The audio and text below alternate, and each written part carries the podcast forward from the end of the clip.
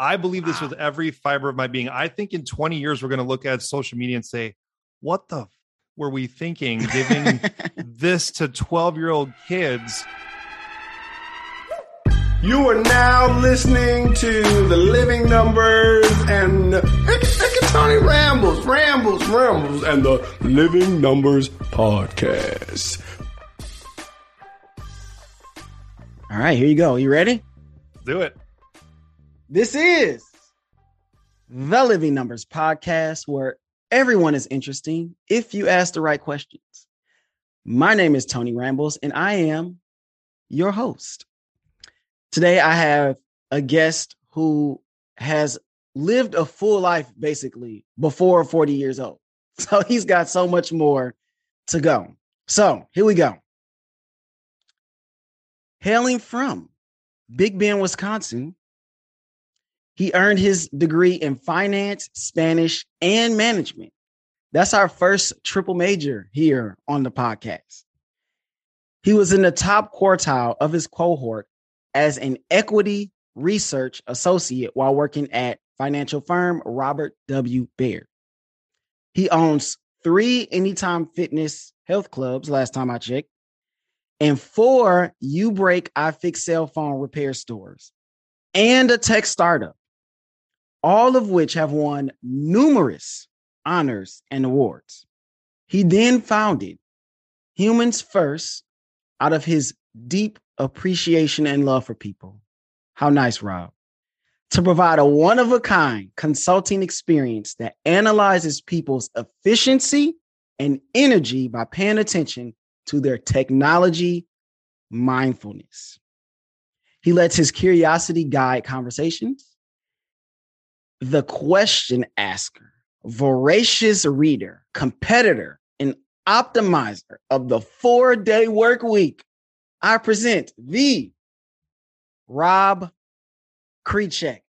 I hope I said your last name right.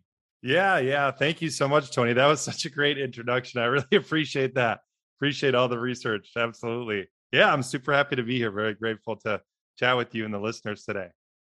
Yeah, I'm glad to have you on. And you know, sometimes when you get people and you start to do this research and you see how how full their lives are, I think that is the thing that invigorates me to like, man, I'm, I'm excited. Like, I want to ask about this, I want to ask about this and this. Uh, but but one of the main things that stuck out to me, which is where we're going to start, is the four day work week. And so that's going to be our first number, four Mm. day work week.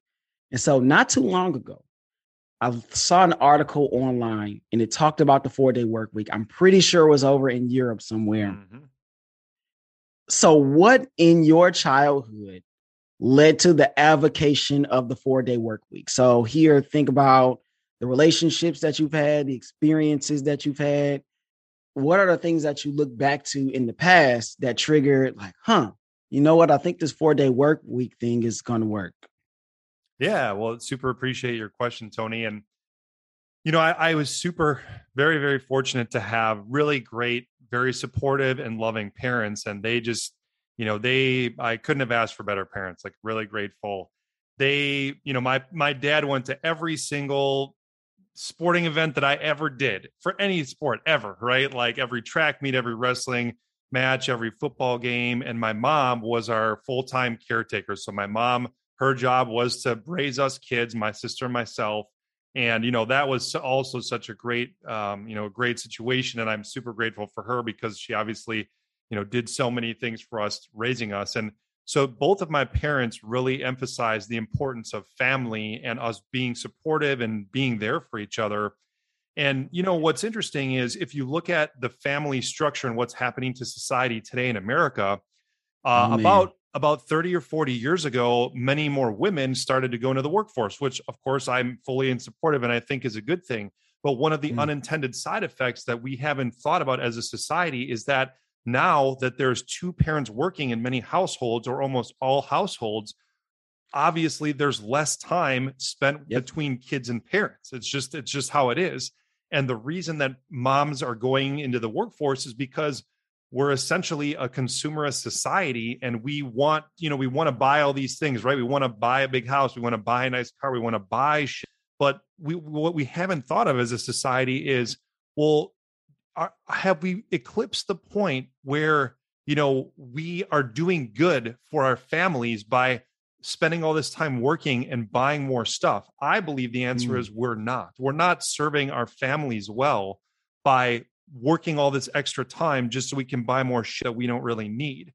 And so my you know i think the thing that really resonates with me from my childhood was the importance of family and spending time with the people you care about and balancing that with you know making a living right? And and because uh, right. obviously we need to work we need to pay bills we need to make money because money makes us allows us to do things and buy things. But i'm here to tell people or, or, or i guess not to tell people but to bring some awareness to the fact that you know this concept of a five day work week that has been that's almost a century old. It first came up in 1926 by with Henry Ford and the assembly line. And so yep. this concept is ver- literally almost a century old and look at how many things have changed during that time.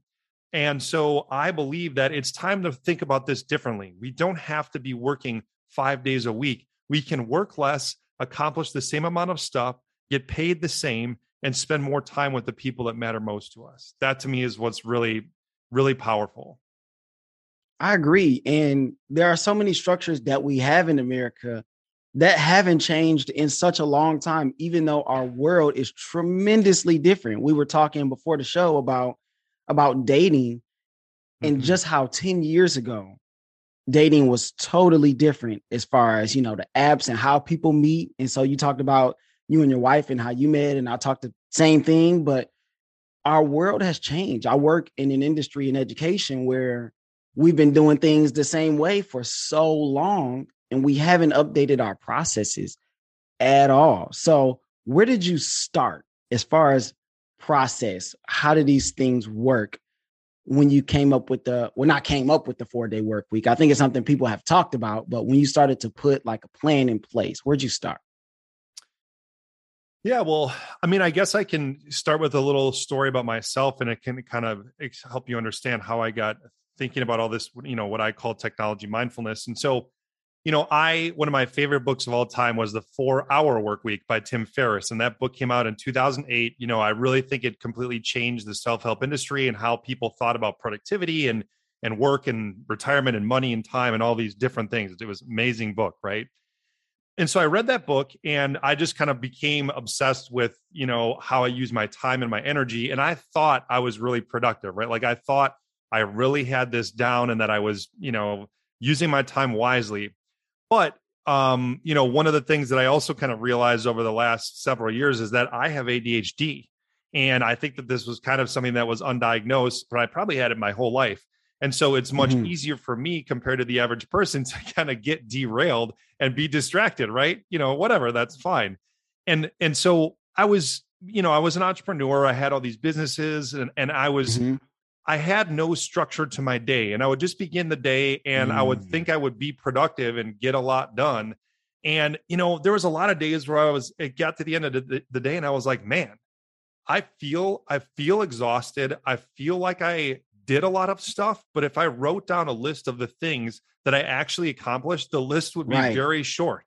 It would be very, very short. And I'm like, what is going on? Like, this doesn't make any sense. I have read so many things about productivity and using my energy, and I'm yet I'm accomplishing nothing. What the hell is going on? And then right. I started doing all these experiments on myself that I was telling you about earlier.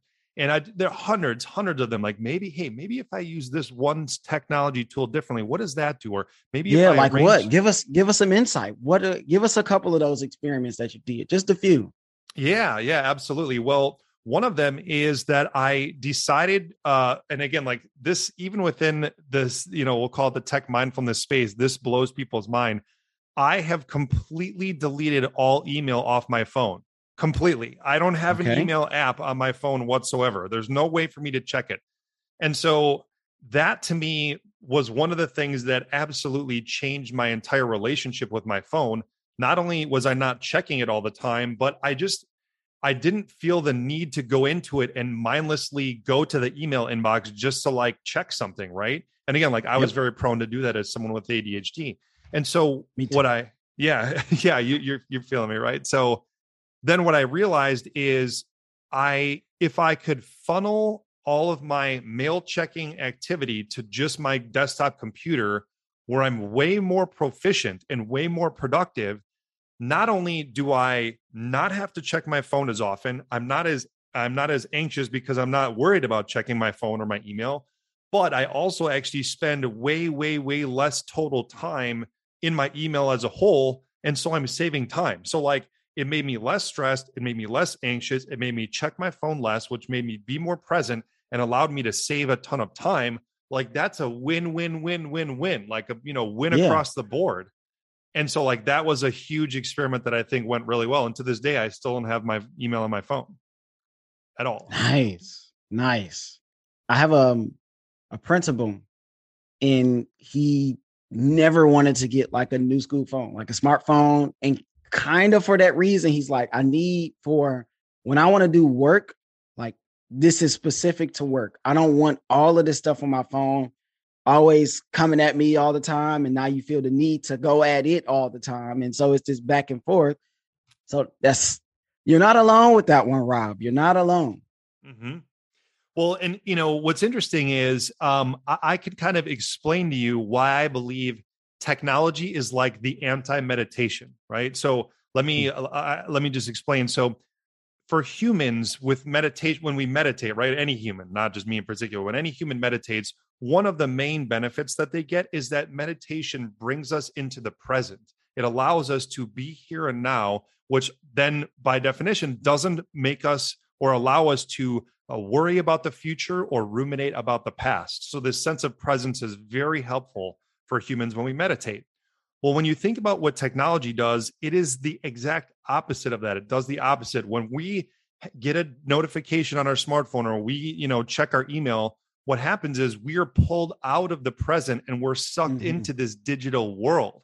And so all these things that technology does are really pull us out of the present and put us in this digital world where we do ruminate about the past or we do worry about more likely with technology we, we worry about the future and mm-hmm. therefore it's so if we're doing that to ourselves hundreds and hundreds of times a day we're pulling ourselves out of the present many hundreds of times a day it's not surprising that that would be a bad thing and again is like the opposite of meditation right and so now because our minds are always going here and there. I have this thing like when when when I'm with someone or when we are there's an event happening, right? A couple of weeks ago, I was at my uncle's up in uh, Connecticut and we went to New York and all of this stuff.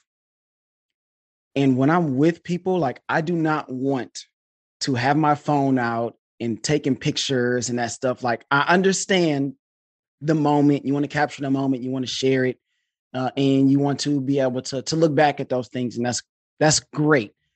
But I am not the person that is constantly like, hey, you know, hey, let's take a selfie here or let's take a picture here and all of that stuff. I feel like I'll take a limited amount of time.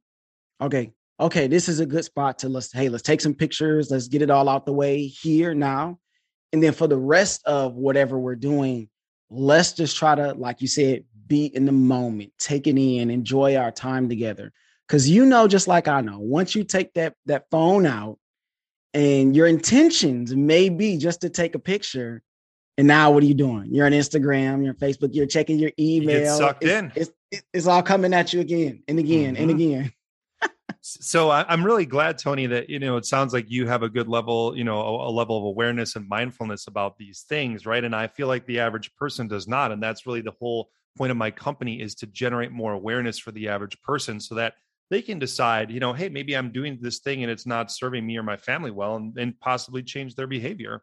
Um, you know, I'll, I'll, cite a study that I heard about that I think is, you know, eh, perfectly illustrates what we're talking about. So you might think to yourself, oh, okay, well, if I'm like, let's say you and I are grabbing dinner together and you put your phone face down on the table in front of you, right? You'd be like, oh, well, my mm-hmm. phone's face down you know, I'm not going to be distracted by it. But what the study showed is that even when a phone is face down and turned off, mm-hmm. the feelings of empathy, trust, and closeness between two people are reduced substantially.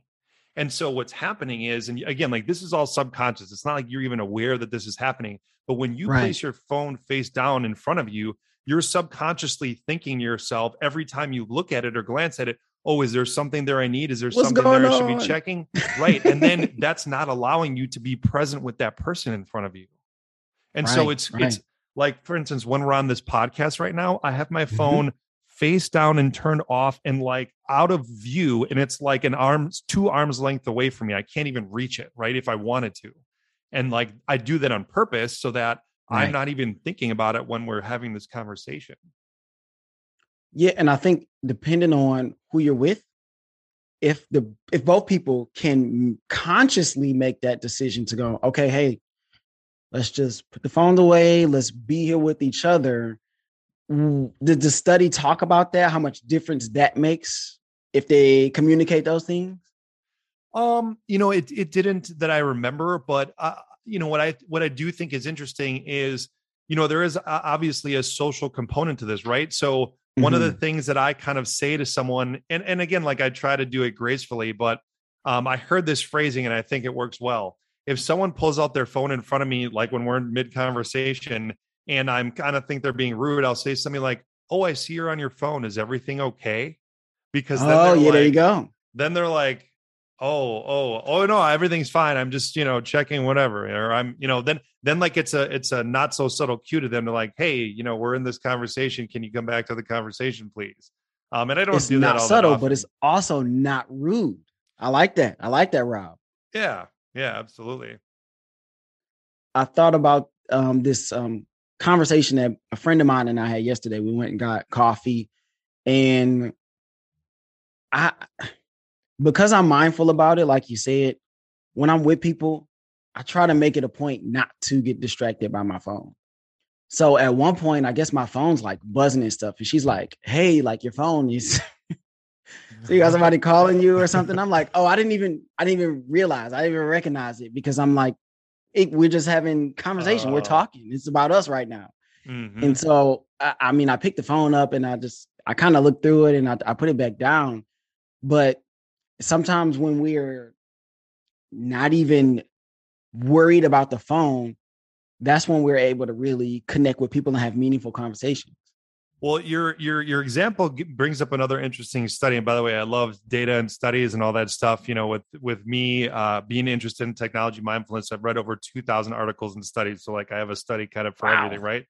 Um, but one of the things that found, I found interesting was there was a study about, um, uh, you know, university students using laptops in the classroom to take notes, right? Or like just for whatever, like using laptops during a lecture.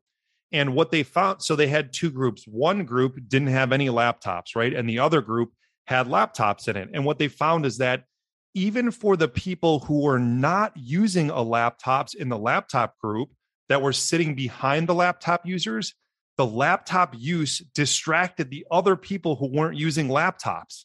And so it actually, your tech use, believe it or not, can take away from the attention of other people in a in a conversation or even in a lecture. And so the at the conclusion of the study, they did they decided to divide the lecture into two sections. One is no laptop use at all, and the other one was all laptop users, so that if the people Mm. wanted to be distracted with the laptop, they could be distracted over there. But then the people who weren't using a laptop would not be distracted by the laptop users.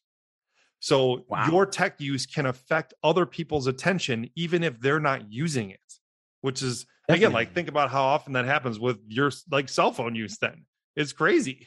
Oh, Rob, why? Why? Why did you have to read my mind there?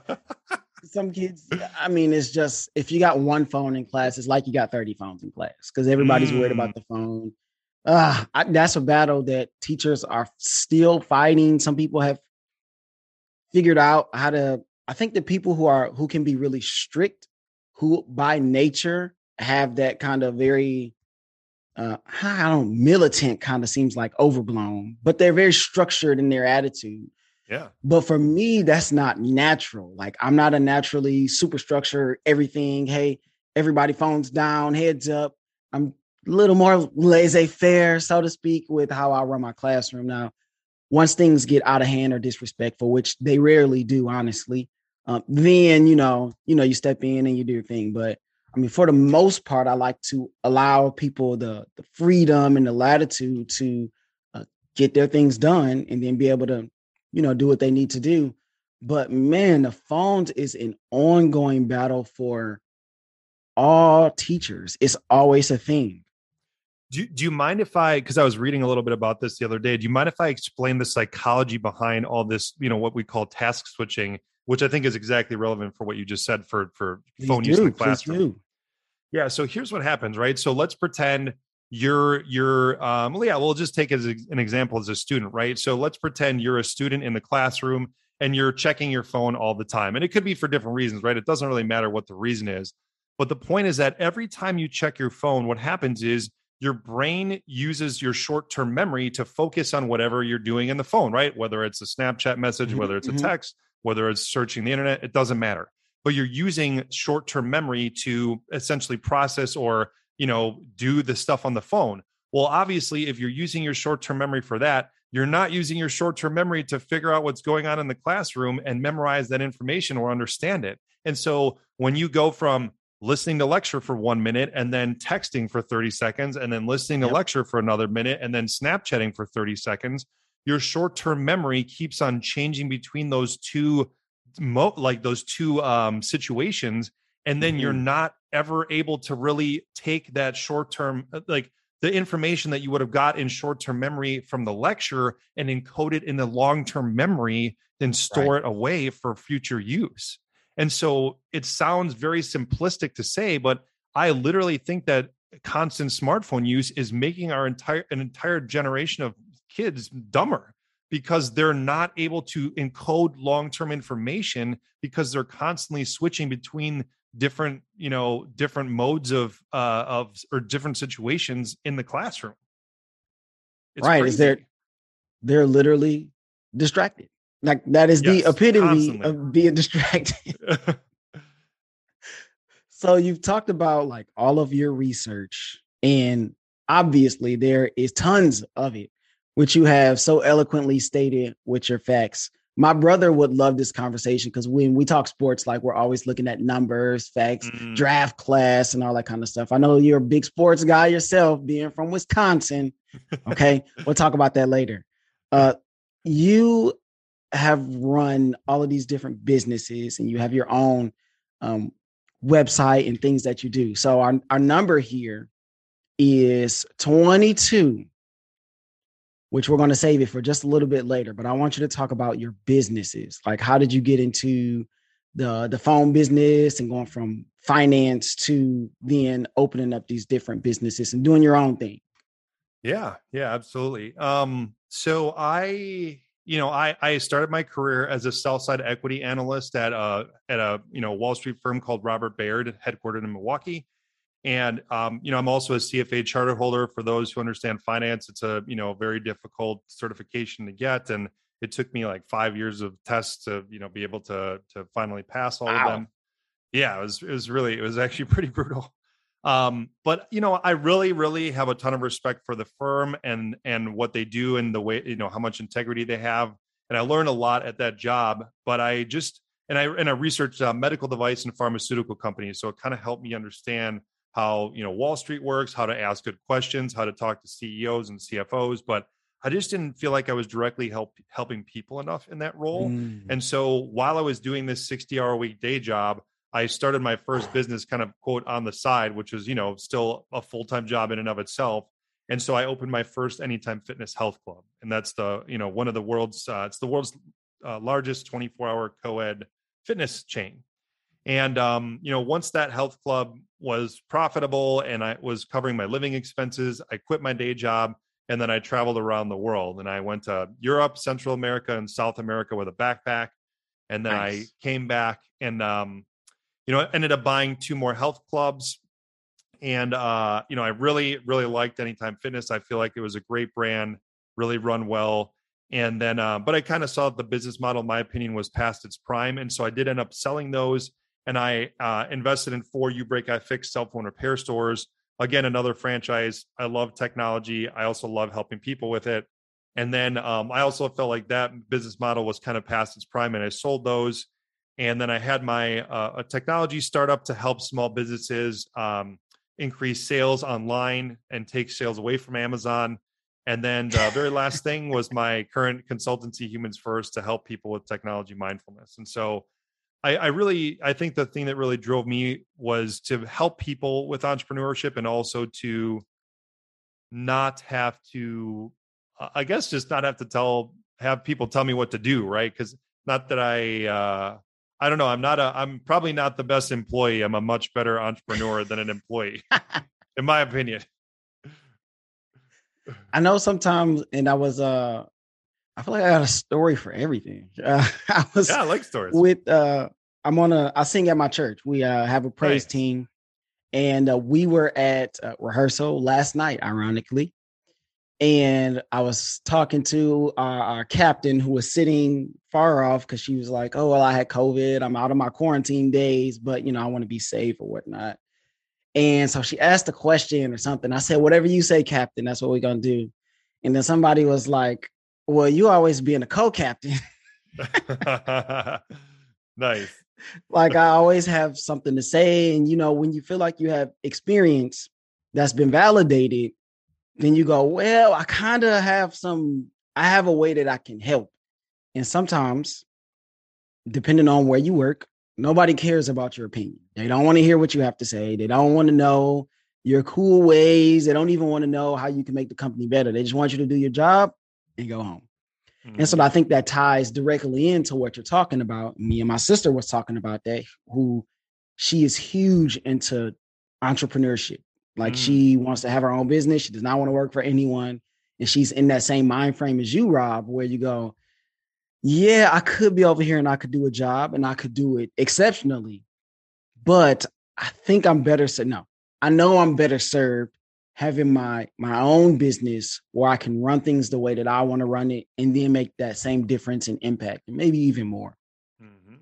Yeah, and and and you know, I like the way that you put that Tony. And one of the other I guess guiding principles for me you know with my life is that i don't want to be on my deathbed and have any regrets. I do not want to be you know 90 years old and be, always wonder what if? Like oh what if i would have traveled around the world on, with a backpack? What if i would have opened my anytime fitness? What if? Like i don't want to have any what ifs. And so you know when i opened my first business i had saved a hundred thousand dollars of my own money. That wasn't my parents money. That wasn't money mm. i got as a gift. Like I saved that and busted my ass um, for well four done, years at my job to save that money. And when I opened my first business, I thought to myself, I am obviously I wouldn't want this, but I am totally okay if I never see a penny of this money again because I had mentally committed to putting it all into the business and knowing that it was a risk that I would never see it. And, and I was like, I'm okay with that risk. I, I, yeah. Hmm. I could live with that because I don't want to wonder what if.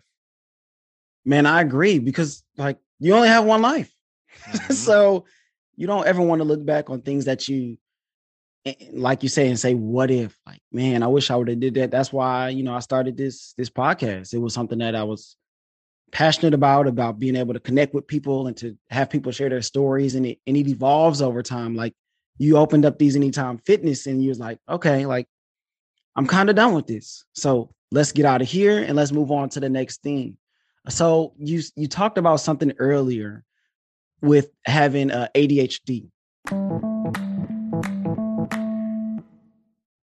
How did that factor into these different businesses that you had? I don't want to ask, did it help or did it hurt? But how did you have to, I guess, work with it or work around it? Well, it's interesting, right? So I have a, I have a lot of entrepreneurial friends, and one of my buddies runs a um, it's like a I, I, I don't know if it's like a consultancy, but like a, a, we'll just say a company to help entrepreneurs who have mental health problems, right, or or mental mm. health concerns, we'll say, right. And one of the statistics he said is that the incidence of ADHD amongst entrepreneurs is I can't remember exactly if it's like five x or ten x the normal population, but it's like dramatically higher, right? And I don't think that's an accident because if you look at what ADHD is, in my opinion, it's it's not just that you're just you're distracted, but it's also that you really super hyper focus on the things that you really like. So it kind of causes you to move from you don't like, you just dismiss it right away, which is fine. But then the stuff that you really like, you're just like, oh, like you just put all, it's like you're just putting all your energy into that thing. And Mm. that i think is is a good thing for entrepreneurship so like Yes. when i find something that i really like i just do i like just go crazy with it like i research it i, I just like throw myself at it and i think that's one of the reasons why my businesses have been successful because like i'm all in on them and um you know i i so i actually think from an entrepreneurial standpoint adhd can be beneficial. It totally can be beneficial but you do also have to be aware of some of the drawbacks which can be you know getting distracted by other shiny objects from time to time and then thinking that it's a good idea to pursue them. It generally isn't a good idea. And i i am uh, i'm again i'm guilty of that myself. And my wife kind of helps rein me in a little bit when i get too excited about something else Thank you, wife. I mean, what we we need our helpmates, right? We talk about our wives, Yeah, man. They yeah. they help us in so many different ways that we can't even begin to quantify. totally Uh, you talked you talked about like when you find something, you dive into it all the way. Uh, this wasn't something that I thought about discussing, but when you said that, I'm like that when I discover things that I that I like, not necessarily businesses, but specifically in music. Like when I find an artist and I'm like, oh, this person is kind of good. I'm checking what you released one, two, three, ten years ago. Like I went back and I listened to every Earth, Wind, and Fire album that was that was made, studio albums, Nice. yeah because I'm such a big fan of them. And so when I got Spotify, I'm like, wait a second, I could go check back all of this stuff. And so I Mhm. did. And but I've done that with numerous artists, gone back and listened to all their stuff. So what other areas do you see that happening for you, not just in business, but maybe just recreational things? Oh God. I mean, literally, like if you again, like if you ask some of my good friends or my wife, like the things that I have researched ad nauseum, like almost anything in health and fitness, but specifically nutrition, CrossFit or Mm. functional training. Um, we'll just say different eating styles of eating or different uh like different eating regimens. I've also uh, heavily researched psychedelics because, again, my background was as a stock analyst was researching pharmaceuticals and medical devices. So I've super heavily researched psychedelics, which I think are, uh, you know, the future of medicine, quite possibly, and the future of mental health. Um, I've also really heavily researched, you know, all this, I'll call it like time and productivity stuff. Um, I've also heavily researched, and, you know, I was in investing and finance stuff for a long time.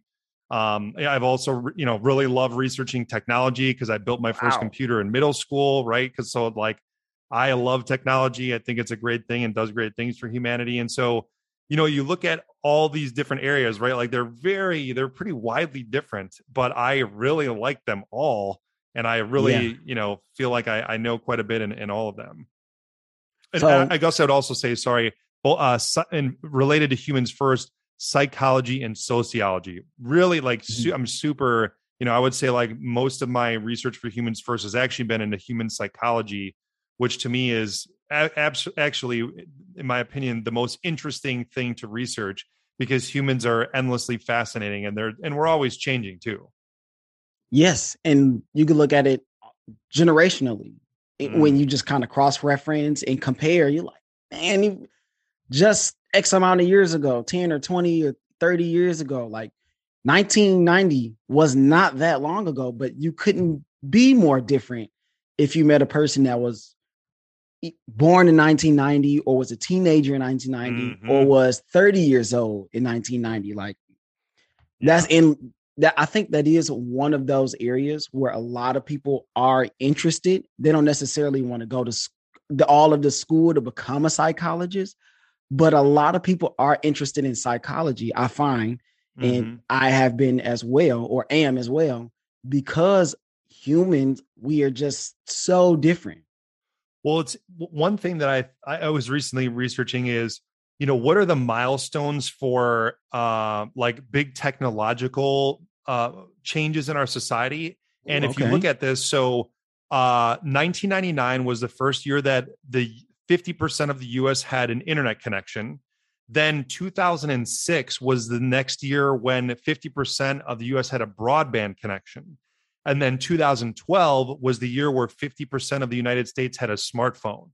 So think about that. We went from basically Wow. Almost no internet, right? Or like very little internet in 1999 to everyone had the internet in their pocket in this in a series of 13 years. That's fast. That is super fast, right? In in the in the grand scheme of humanity, right? 13 years is a rounding error. Yet our entire world changed dramatically in less than two decades. Dramatically and the, the, the, what's there's good things about that but there's also bad things the bad things are that right. humans ha- are our so our physiology and psychology have not caught up to that rapid change yet and that's why i'm, I'm really excited to share this information with people because once they know the ways and the things that they're doing to themselves that could possibly be negatively impacting their mental health or their relationships or their productivity then they can make some changes that better serve them so speaking of productivity and mental health, a lot of people are starting what people will call side gigs, right? We're circling back to side gigs and side hustles, a lot of people like to say. Uh-huh. So I came across this article. It said 22 side gigs that can make you richer than your full-time job. I saw that, yeah. And I sent you the website as well. So as a person who's done a lot of jobs and has been into various different fields, okay? how many of these side gigs are viable? Now, let me preface before you answer. When I think of side gig, it's something that you do alongside the full time job that you have. Because if it becomes a full time job, it's no longer a side gig. Right. And so, how many of these side gigs did you go through all of them? So, so I didn't look at all of them, and I'll explain why. I actually okay, please like go I for have it. A, I have a I have a different outlook on side gigs than most people. And again, mm-hmm. like I think part of this is due to my ADHD. I also think part of it is due to me having, you know, uh, three health clubs and four cell phone repair stores. And, you know, it's what I learned, uh, you know, being a franchise owner with multiple units of each franchise is that even if the franchise is the same, right? Like, you know, I had four uBreakiFix stores. The franchise is uBreakiFix for all four of them but each one still requires a lot of work, right? And a lot like you have a different payroll, you have a different bank account, you have different mm-hmm. employees, mm-hmm. you have a different physical location, you have a different lease.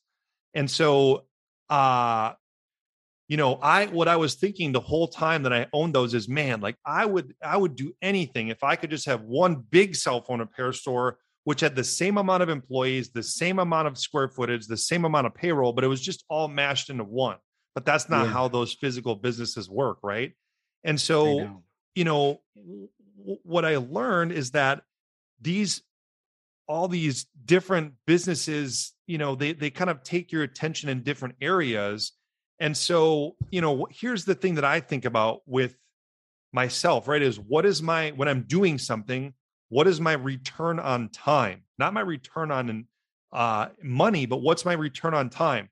Let's pretend that, you know, I could make uh let's pretend that if I like, you know, had no businesses, not even my current business, and I was pretty certain, reasonably certain that I could create a million dollar business within 2 years. I'm not saying that I could, but let's just say that I was reasonably certain. I could calculate what my what my time is worth per hour assuming that I would be successful in creating this million dollar business. Mm-hmm. Let's just say that it would be my and again, I'm just making this up, right? This isn't this is more yep, just yep. an example let's just say my time we would calculate would be worth like a hundred dollars an hour. Well, if my side gig pays me $20 an hour, what's essentially happening is every time I do that side gig for 20 bucks an hour, losing money. I'm losing $80 an hour because I really could be putting that time toward this future business, which could be way more valuable.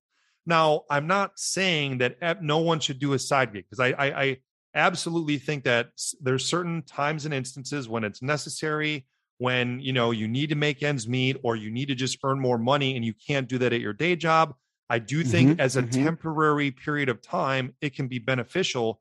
But really what you should be asking yourself is how much time am i taking away from the thing that i'm really passionate about or the thing that i really want to accomplish in this world? And how much more could that thing that i really want to accomplish be worth if i put as much effort as possible into it? That i think is what the, the calculation that people aren't doing and I think that they're doing themselves a disservice by not thinking about that. I 100% agree because if you're doing something that you love to do, that you want to put 100% of your time and money into, then I think, like you said, you are pulling yourself away from something to go and make like some side money. So instead, take that same amount of time and money, put it back into the business to take, all right, if you're getting another 15 or 20 or 30 bucks here, how about put the necessary resources into what you're doing to make it earn you another $30. So instead of $100 an hour, so we'll continue with your, your example, now you're earning $130 an hour. Mm-hmm. But I saw this and I, t- I thought about the same things time and money. And out of these 22, I saw five that were viable as side gigs in addition to a regular job. And I categorized them into two things low maintenance mm-hmm. and hit big. That's exactly what I wrote on my notes. Nice, so nice. Yeah. You have an online reseller. That's something that you can set up and it just works itself.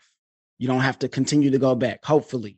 Or at, it's low maintenance, not no maintenance. So mm-hmm. you got to go back a little bit.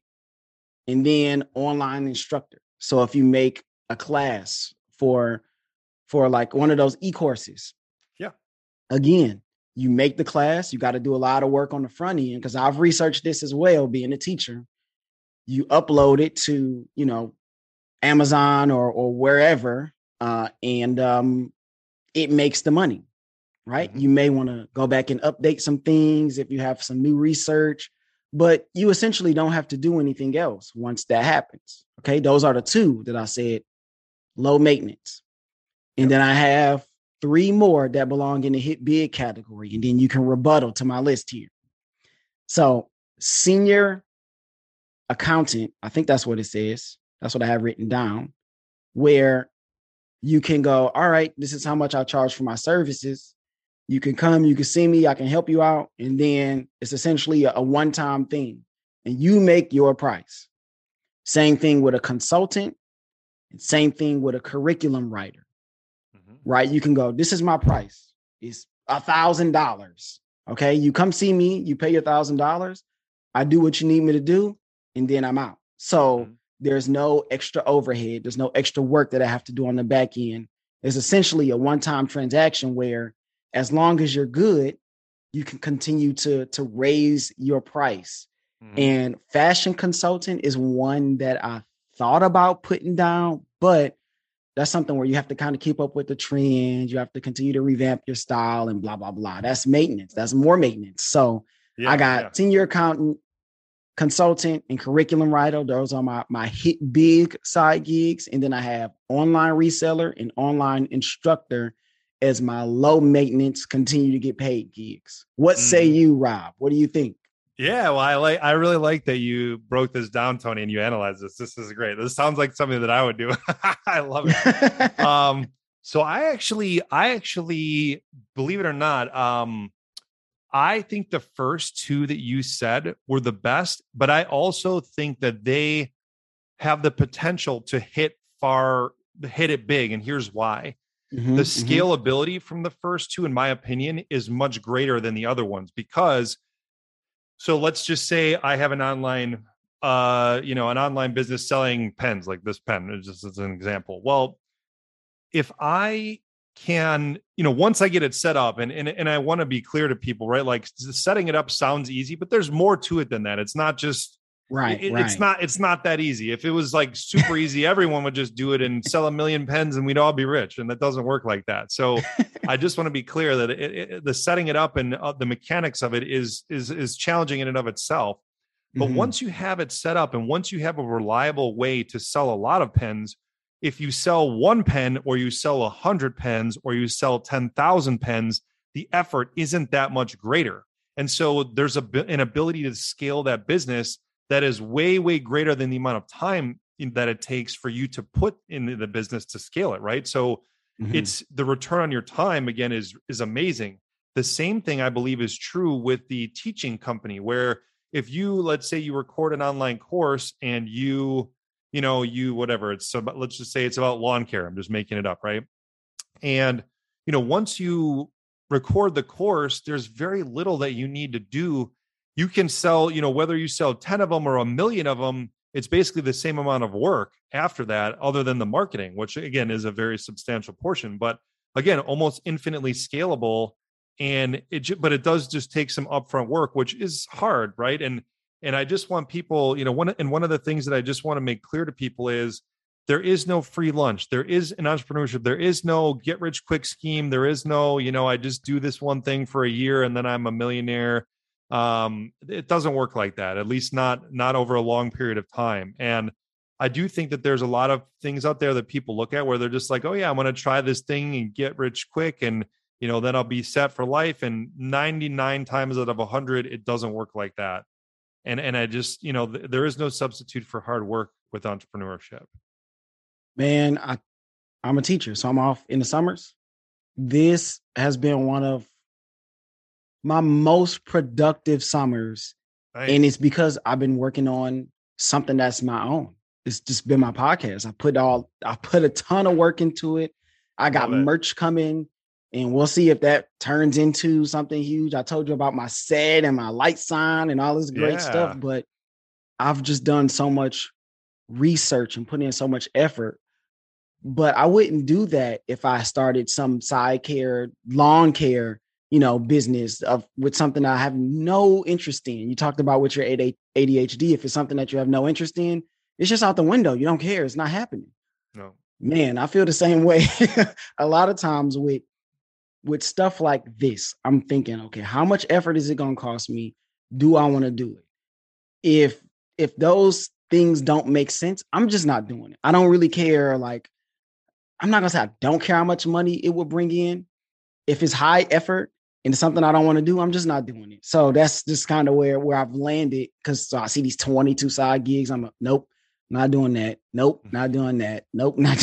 There's so many things. I'm like, I'm not doing it. It's not worth my time because like you said there is no fast track there is no highway to just oh you know what hey man i'm rich so when mm. i see the clickbait oh easy ways to get rich i'm like you're lying i'm not even going to watch a video right yeah just you know and, and uh you know i'm not sure if there's going to be a lot of people that like what i'm about to say but I, I really it, think that the uh, you know that crypto taught a lot of people that you know that they that and, and to be clear like i you know i invested in crypto for a short period in late 2017 and i got burned right? I lost uh thousands of dollars.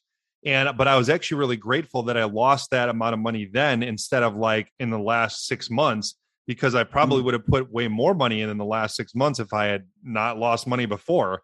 But to me what i think crypto recently taught people is yes there are things that you can do and make make a quick buck but they are not again not long term sustainable.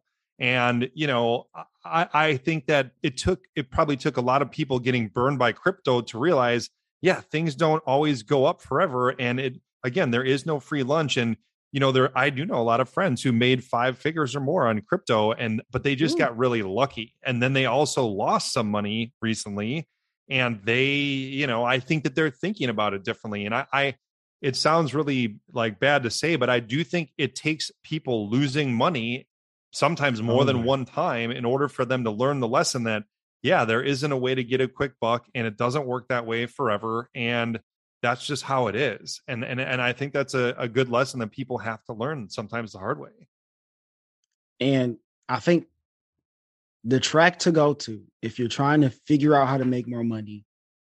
I tell my kids this in school. I tell everybody this that I talk to. Find out what you're passionate about. Figure out what kind of lane you can get in as far as that is concerned. So for me, obviously, speaking and teaching is my thing. Yeah. So I'm a teacher, right? I teach speech class. I have a podcast. And so that's these are all things that have lined up with who I am. I'm not looking mm-hmm. outside of what I do, what I'm passionate about, what I like, and trying to go and do that because I'm not going to be able to put my best effort and be my best in those areas. So, with that being said, we are going to end here with my three what's, which are the three questions I ask to all of my guests to end the uh, the podcast. And so our first one, and this may be hard for you because you're in so many, you've been in so many different fields, but we'll go for it. Inside or outside of your field, what's an opinion you have that will be considered unpopular? I think you've answered this question a few times over. Oh man. Oh, there's there's so many that I could say. Um, Rob, you um, could go as far or as close as you want to. You don't have to uh, make everybody mad, but you you can if you want to, though. What's an opinion that I believe, like that I think other people will think is unpopular? Yes. Okay. So, and I, you know, I characterize it by this, and I I wrote a blog post on my website about this. I so firmly believe, unfortunately, that social media is the cigarette of the 21st century. I believe this wow. with every fiber of my being. I think in 20 years, we're going to look at social media and say, what the f- were we thinking giving this to 12 year old kids and letting them have unlimited access to it? I really believe that we're going to and again like i'm not saying social media is all bad. Like it does good things for you. It can advertise for business. It can connect you with people. It can promote good messages. It does good things. But a lot of people are not using it in the ways that serve them well and they're using it probably too much. And it has just become this very polarizing platform across many different areas that i again i don't think that really it serves humanity well. And I was saying four years ago that I thought social media caused depression and anxiety. We now know that that's 100% true. 100%. It is undeniable. It is irrefutable. We have data from many different sources that say that it's true. And so I I think that in 20 years we're going to be like, yeah, we we we thought just like at one point over 50% of doctors in the United States recommended and smoked cigarettes themselves, which again is totally crazy to think about now. Wow. I believe in 20 years, we are going to think the same thing about social media. Okay. Uh, I'm with you. I do not think social media is the best. it's a tool. Okay. It can be used for good stuff. If you weren't doing Humans First, which is our website, which we'll talk about here in just a second, what field would you be into? What would you be doing differently?